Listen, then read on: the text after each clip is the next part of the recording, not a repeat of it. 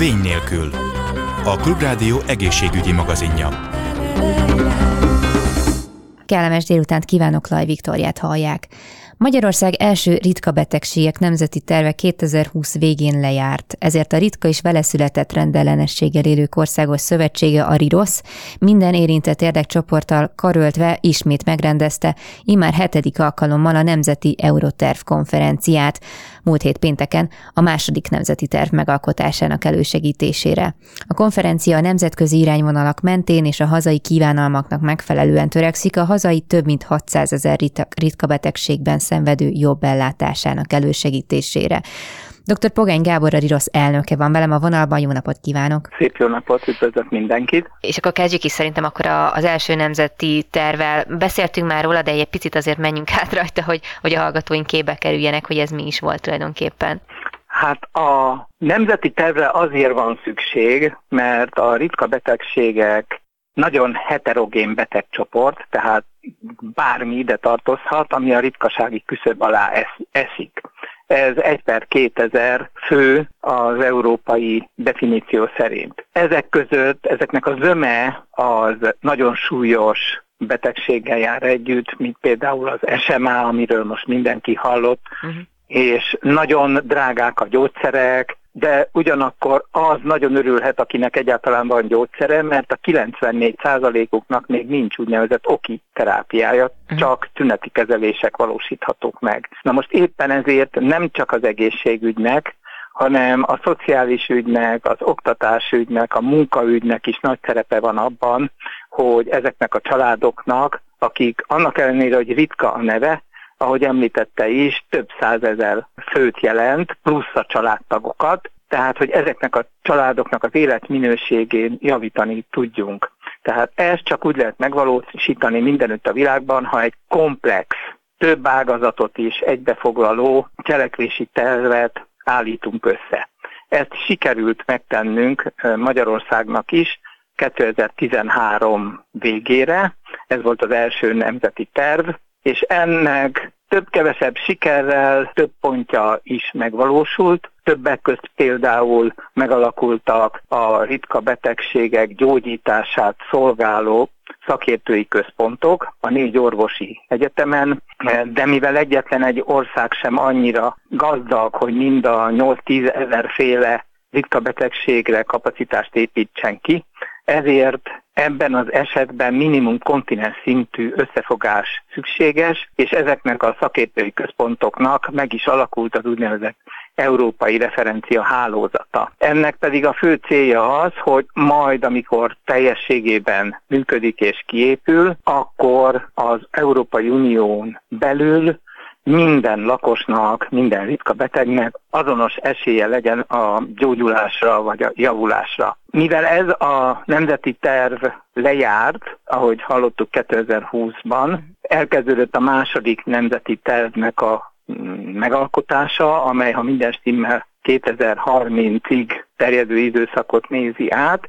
Hát sajnos most a Covid pandémia az eléggé lelassította a folyamatokat, mert a világjárvány miatti intézkedések nagy mértékben megzavarják az állandó felügyeletet igénylő és súlyos krónikus betegek számára elengedhetetlen speciális szolgáltatások szervezését is, meg természetesen a szakma el van foglalva a sürgős esetekkel, Igen. és ezért lassan halad a második nemzeti terv készítése, de azokon a területeken, amik, amin lehet haladni, azon megpróbálunk. És hát pont ezzel foglalkozott, ez már a hetedik ilyen konferencia volt, és ez a konferencia is egy olyan részterületet célzott meg, amivel tudunk előre haladni pandémiai idején is, és ez pedig az, hogy a második nemzeti tervnek az egyik leghangsúlyosabb komponense az úgynevezett Nemzeti Erőforrás Központ létesítése. Most ez az a ágazatközi koordinációs és információs csomópontként működő központ, ami úgy tud segíteni a betegen, annak a családján, a, az orvosán, a különböző ritka betegséggel kapcsolatba kerülő szakembereken és a döntéshozókon is, hogy ezeket az ágazati különböző rendszereket, meglévő rendszereket, mert hát van fogyatékosügyi rendszerünk, uh-huh. különböző egészségügyi hálók, és így tovább, és így tovább.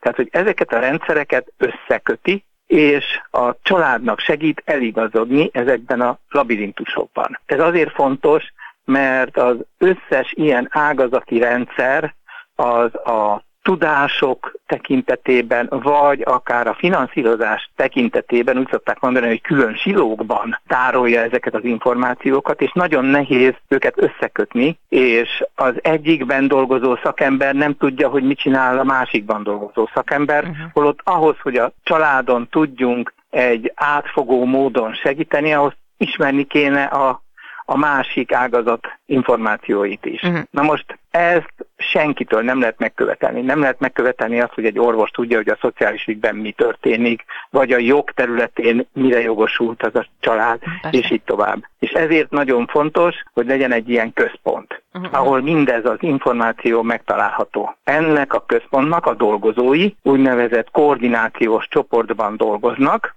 ami azt jelenti, hogy ők koordinálják a hozzáforduló beteget, családját, szakembert, stb. És a koordinációs csoportnak a legfontosabb dolgozója az úgynevezett intenzív esetmenedzser, és maga a konferencia az éppen ezért a, az intenzív esetmenedzserek eljövendő képzésével foglalkozott, hogy, hogy, hogy mire ez a központ föláll, addigra már legyenek nekünk ilyen képzett embereink. Őket igazából milyen képzettségű emberekre, vagy embereket várnak ebbe, ebbe az intenzív esetmenedzser szakirányú képzésre? Igen, ez egy diploma utáni szakirányú továbbképzés lenne, és nagyon széles körből jelentkezhetnek ide szakemberek, uh-huh. szociális munkás, nővér, védőnő, pszichológus, gyógytornász, jogász, betegjogi képviselő, genetikai tanácsadó, pedagógus, gyógypedagógus, stb. Tehát ezért is volt magának a konferenciának a programja kicsit eltérő az eddigi hasonló konferenciáktól.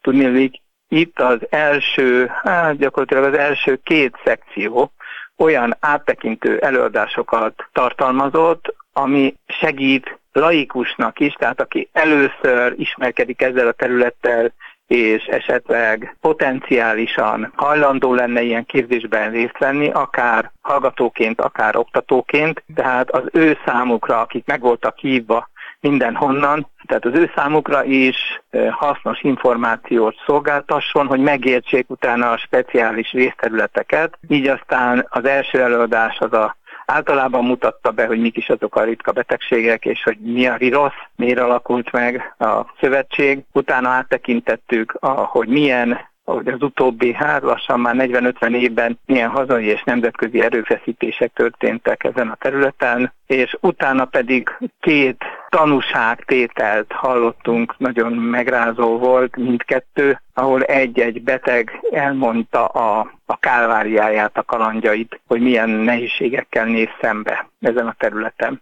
És utána a délután kezdődött az, amikor konkrétan rátértünk, hogy a, a, az eddig föltárt problémák, mert az eleje ugye az a problémafeltárás volt, hogy milyen megoldási lehetőségek lehetségesek, hogy hogyan tud ez a bizonyos univerzum erőforrás központ segíteni ezen a helyzeten, és az esetmenedzserek mit csinálhatnak, és végig tekintettük azt is egyrészt, hogy hogyan kapcsolódhat ez az új erőforrás központ és a benne folyó munka a szakértői központok gyógyító tevékenységéhez, és külön azt is megnéztük, mert részt vettek a konferencián előadóként a második nemzeti terv legfontosabb fejezeteinek fejezetfelelősei, akik gyakorlatilag a szakértői központok vezetői, és ők mindegyik nemzeti terv fejezethez kapcsolóan elmondták, hogy hogyan kapcsolódhat ez a bizonyos erőforrás központ például a ritka betegségek kutatásához, uh-huh.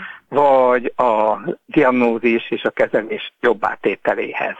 És nem tudom, hogy előzetesen ezt mennyire látják, de hogy ezek, erre az intenzív esetmenedzser képzésre van -e elég számú jelentkező, akár már aki érdeklődő és a jövőben akár csatlakozott ebbe a képzésbe, és akár itt most gondolok egyébként betegekre is, akár betegcsoportok képviselőire, akik nagy szerepet játszhatnak azért ebben. Így van, a nemzetközi gyakorlat azt mutatja, hogy mivel a, ilyen sokféle beteg van, ezért ott rengetegféle kompetencia is megtalálható közöttük, és hogy bizony a legjobb ilyen esetmenedzser, aki legjobban megérti a beteg helyzetét, a legnagyobb empátiával tud fordulni felé, azok az érintettek. Mm. Tehát nagyon sok helyen ilyen esetmenedzserként a érintett, de ugyanakkor megfelelően képzett szakember foglalkozik a betegekkel. Egyelőre a, a képzés ott tart, vagy a képzés tervezése, hiszen még csak a tervezésnél tart, hogy megállapodtunk abban, hogy milyen komponensei lesznek. A képzés tervezés különben az elősegíti, hogy egy, egy két éves Európai Uniós programban már ennek a kurikulumát kidolgozták,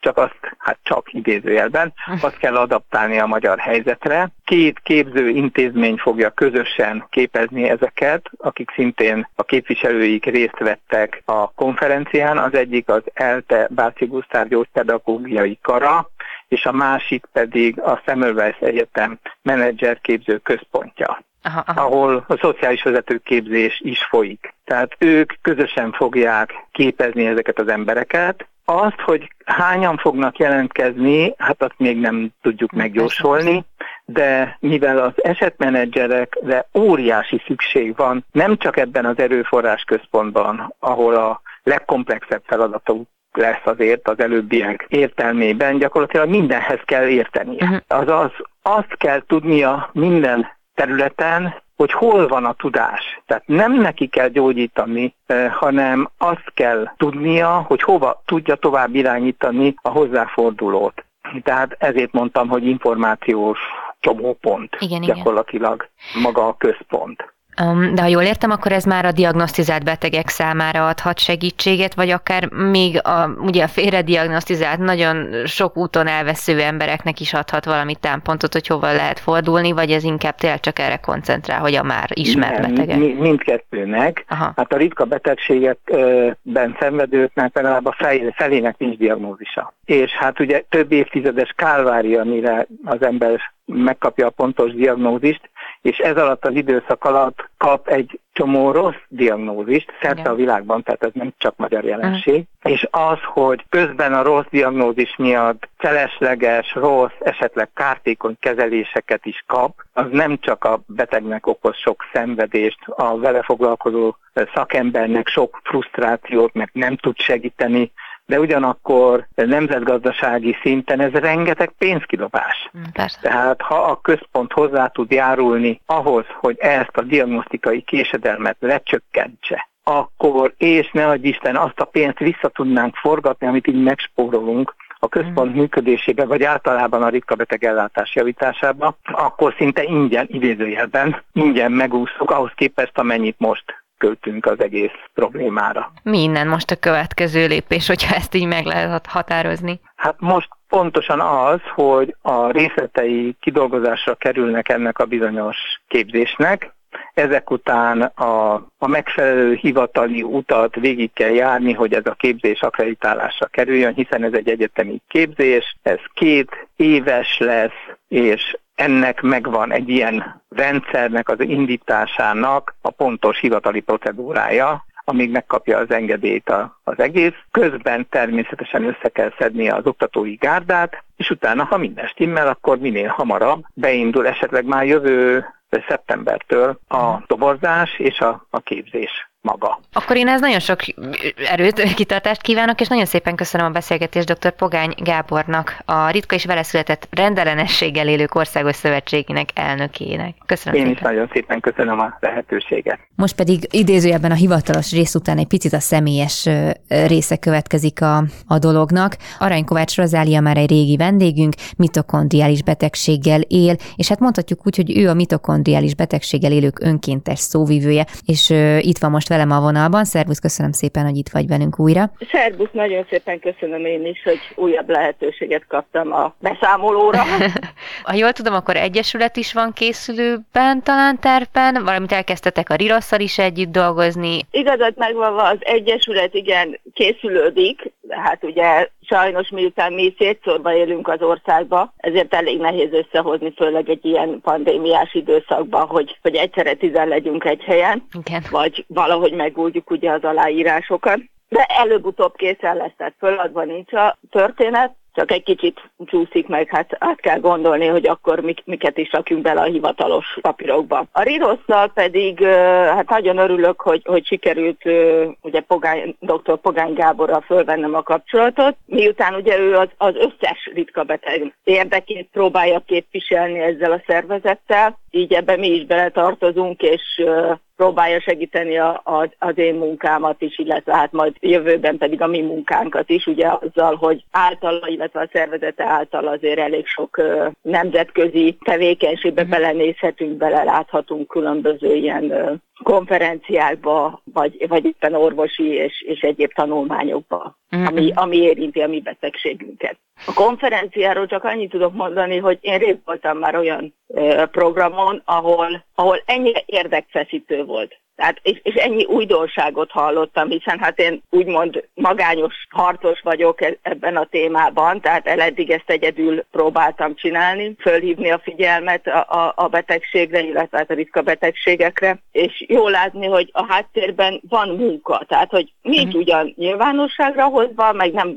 tudnak akkor a médiát ö, találni, helyet hagyni neki, hogy, hogy ezt, ezt folyamatosan reklámozzák, de, de jó látni, hallani, hogy együttműködnek a, a klinikák egymással, együttműködnek a, a, az egyetemek, tehát hogy az egyetemeken már van ritka betegségekről oktatása, nem is mindről, bár hát ugye 8000 különböző betegséget ne kelljen neki megtanulni, de hogy, de hogy amikor kijön a, az egyetemről, akkor lát, tudja azt, hogy létezik olyan betegség, ami, ami ha kap egy negatív leletet, attól még, még beteg a beteg, csak akkor ne a pszichiátriára küldje, hanem mondjuk a megfelelő genetikai intézetbe. Úgyhogy hát egy hatalmas élmény volt ez, ez uh-huh. nekem, úgyhogy újult erővel válunk most már talán együtt bele a, a munkába, illetve folytatjuk együtt a munkát, hogy, hogy minél több embernek tudjunk segíteni, hiszen, hiszen ez a cél. Ugye arról többször beszélgettünk, hogy nagyon ritkán, nem csak hogy a diagnosztizáció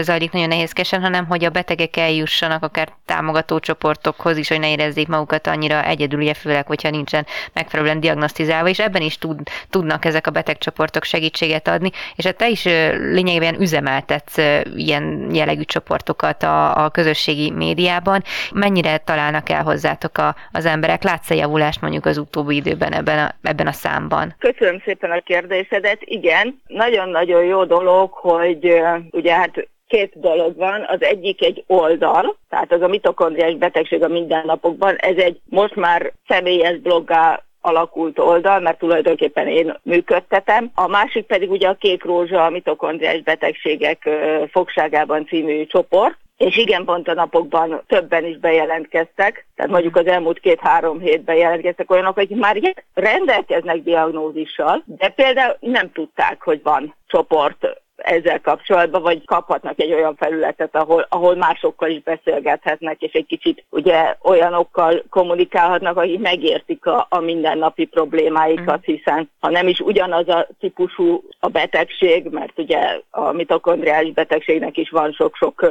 változata, de, de akkor is értjük azt, hogy mit jelent ez a mindennapokban. És hát legnagyobb örömömre volt egy fiatal ember, aki bár még nem rendelkezik fix diagnózissal, de a megemelkedett laktácszint miatt már erősen ezt gyanítják, hogy mitokondriális beteg. Ő fogta magát, beütötte a Google-be, és kiadta neki a, a, a, videó, a YouTube videóimat, amit annak idején csináltam. Utána megkereste a mitokondriális betegségek oldalt. Ott írt nekem egy üzenetet. Én felkerestem, megkérdeztem, mi a helyzet, és utána mondtam neki, hogy hát akkor tessék bejelentkezni a Kék Rózsa csoportba, és akkor nyugodtan írjál, kérdezzél, reagáljál bátran, mert, mert pont azért van a csoport, hogy, hogy segítsünk egymásnak az oldal vagy a személyes blog az nyilvános. Ahhoz nem kell Facebook ö, csatlakozás. Simán a, a Google-ba beírja mitokondriás betegséget, akkor kiadja neki az oldalt, és az oldalt ettől függetlenül elolvashatja. Azt nem tudom, hogy írhat-e hozzá, de akkor meg, akkor meg írjon az e-mail címen mindenhol ki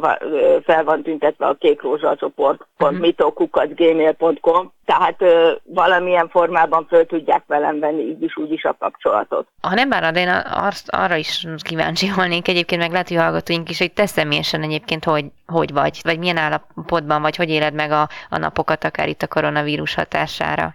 Nagyon szépen köszönöm ezt a kérdésedet is. Hát most az a helyzet, hogy ugye én azon szerencsések közé tartozom, hogy uh, nekem úgymond van egy kezelő orvosom, uh, egy reumatológus orvos, ugye mert nekem az izomzataimat érinti a, a betegség. Ő az, aki karban tart, ő az, aki tovább küld mindenféle vizsgálatokra. Na most uh-huh. például kiderült, ugye pár héttel ezelőtt, hogy teljesen fölöslegesen etettek több mint 40 évi a különböző felső légúti és asztma gyógyszerekkel, mert hogy csináltak egy tüdőtükrözést, vagy hörgőtükrözést, és kiderült, hogy a légcsövemben lévő izmok is ugye ennek a betegségnek a következtében túl renyhék, tehát nem tudnak visszaállni, és egy nagyobb fizikai megterheléstől, stressztől, tehát amikor az ember ugye egy kicsit jobban, gyorsabban veszi a levegőt, nem tud visszazárni, és ennek következtében elzárja a, annak a kevés levegőnek is az útját. Úgyhogy hál' Istennek most már minden papíromra rákerült, hogy semmilyen gyógyszert nem kell neki adni,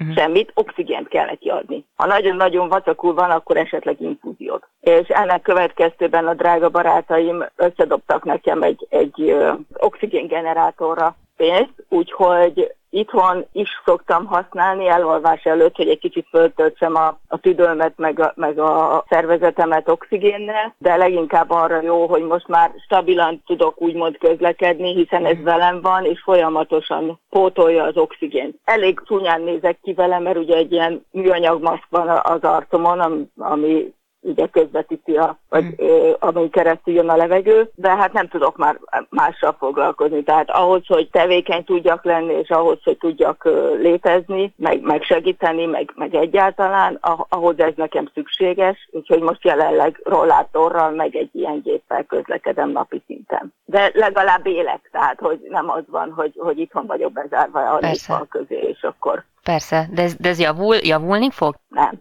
Már annak idején megmondta nekem ugye a kezelő orvosom, dr. Molnár Viktor, akivel már egyszer beszéltél te is, hogy rakjam össze a két kezem, ha ezt a szintet tudjuk tartani, hogy én rollátorral tudok közlekedni. Tehát Értem. ha nem, nem lesz ennél rosszabb. Tehát, hogyha ezt, ezt a szintet fönn tudom tartani, ak- akkor nagyon szépen megköszönöm és hálás vagyok. Ennél csak rosszabb lehet. Hm. Tehát jó lenne eljutni kezelésekre, mert jó lenne, de ugye miután nincs orvosi protokoll, ráadásul egy ekkora káosz kellős közepén vagyunk, hát biztos nem nekem fogják kiírni a, a reumás, illetve a kezelésekre esetleg be tudnék menni, de oda is csak akkor, hogyha legalább megvan az oltásom. De e, ennek a betegségnek azért vannak ellenjavallatai az oltással uh-huh. Kapcsolatban. Uh-huh. Jelenleg, ha nem lenne a pandémia a helyzet, akkor is miután ritka beteg, általában dobják A-ból B-be, mert nem tudnak vele mit kezdeni. De mondom, a pénteki programon jó volt hallani, hogy van lehetőség változásra és változtatásra. Uh-huh. Engem már megkeresett egy hölgy abból a csoportból, akik ugye ott voltak pénteken, ő szintén vidéken, Észak-Magyarországon dolgozik, és hát neki az egyik területe, hogy érzékenyítsen akár a gyerekek terén, akár munkahely terén, akár sok minden, és hát megkért, hogy, hogy dolgozzunk együtt, amikor mondjuk olyan helyekre megy érzékenyíteni, ahol mondjuk beteg munkavállalókkal kell együtt dolgozni, hogy értsék azok, akik, akik ott dolgoznak, vagy épp a vezetőség, hogy mennyire fontos tudni azt, hogy a munkatárs vagy a, a barát az, az miken megy keresztül, amikor uh-huh. amikor egy ilyen ritka betegségben, vagy bármilyen ritka betegségben szenved. Nekem már megérte. A, a, abszolút. Hát nagyon sok kitartás és erőt kívánok, és nagyon szépen köszönöm, köszönöm a beszélgetést Arany Kovács Rozáliának, kondiás betegség elélők önkéntes szóvivőjének. Nagyon szépen köszönöm én is a beszélgetést, meg a lehetőséget. Ezzel pedig a műsor végéhez értünk. Köszönöm a figyelmüket, további kellemes rádióhallgatást kívánok. Laj Viktoriát hallották, viszont hallásra. Vény nélkül. A Klubrádió egészségügyi magazinját hallották. Egészségükre!